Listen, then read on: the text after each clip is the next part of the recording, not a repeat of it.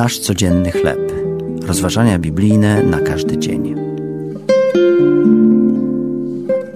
Pycha w sercu. Tekst autorstwa Tima Gustafsona. Na podstawie Księgi Ezdrasza, rozdział 9, od pierwszego do dziewiątego wersetu. On uważa, że naprawdę jest kimś. Tak mój znajomy oceniał pewnego znanego mi chrześcijanina.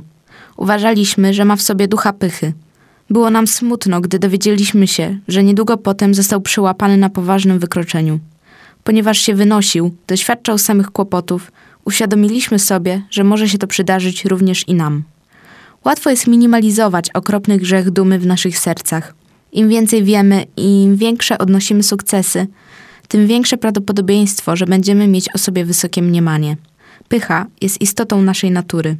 W Piśmie Świętym Ezdrasz określony został jako uczony biegły w zakonie mojżeszowym. Król Artaxerxes ustanowił go przywódcą hebrajskich uchodźców powracających do Jerozolimy. Ezdrasz mógł zostać pierwszym kandydatem do popełnienia grzechu pychy. Tak jednak się nie stało.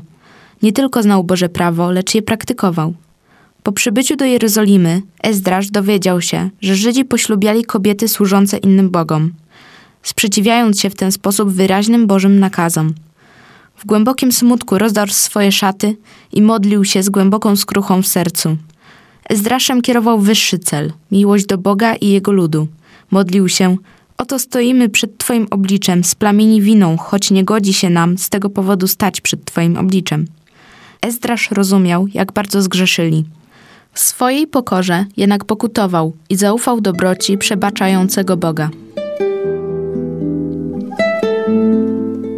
To były rozważania biblijne na każdy dzień.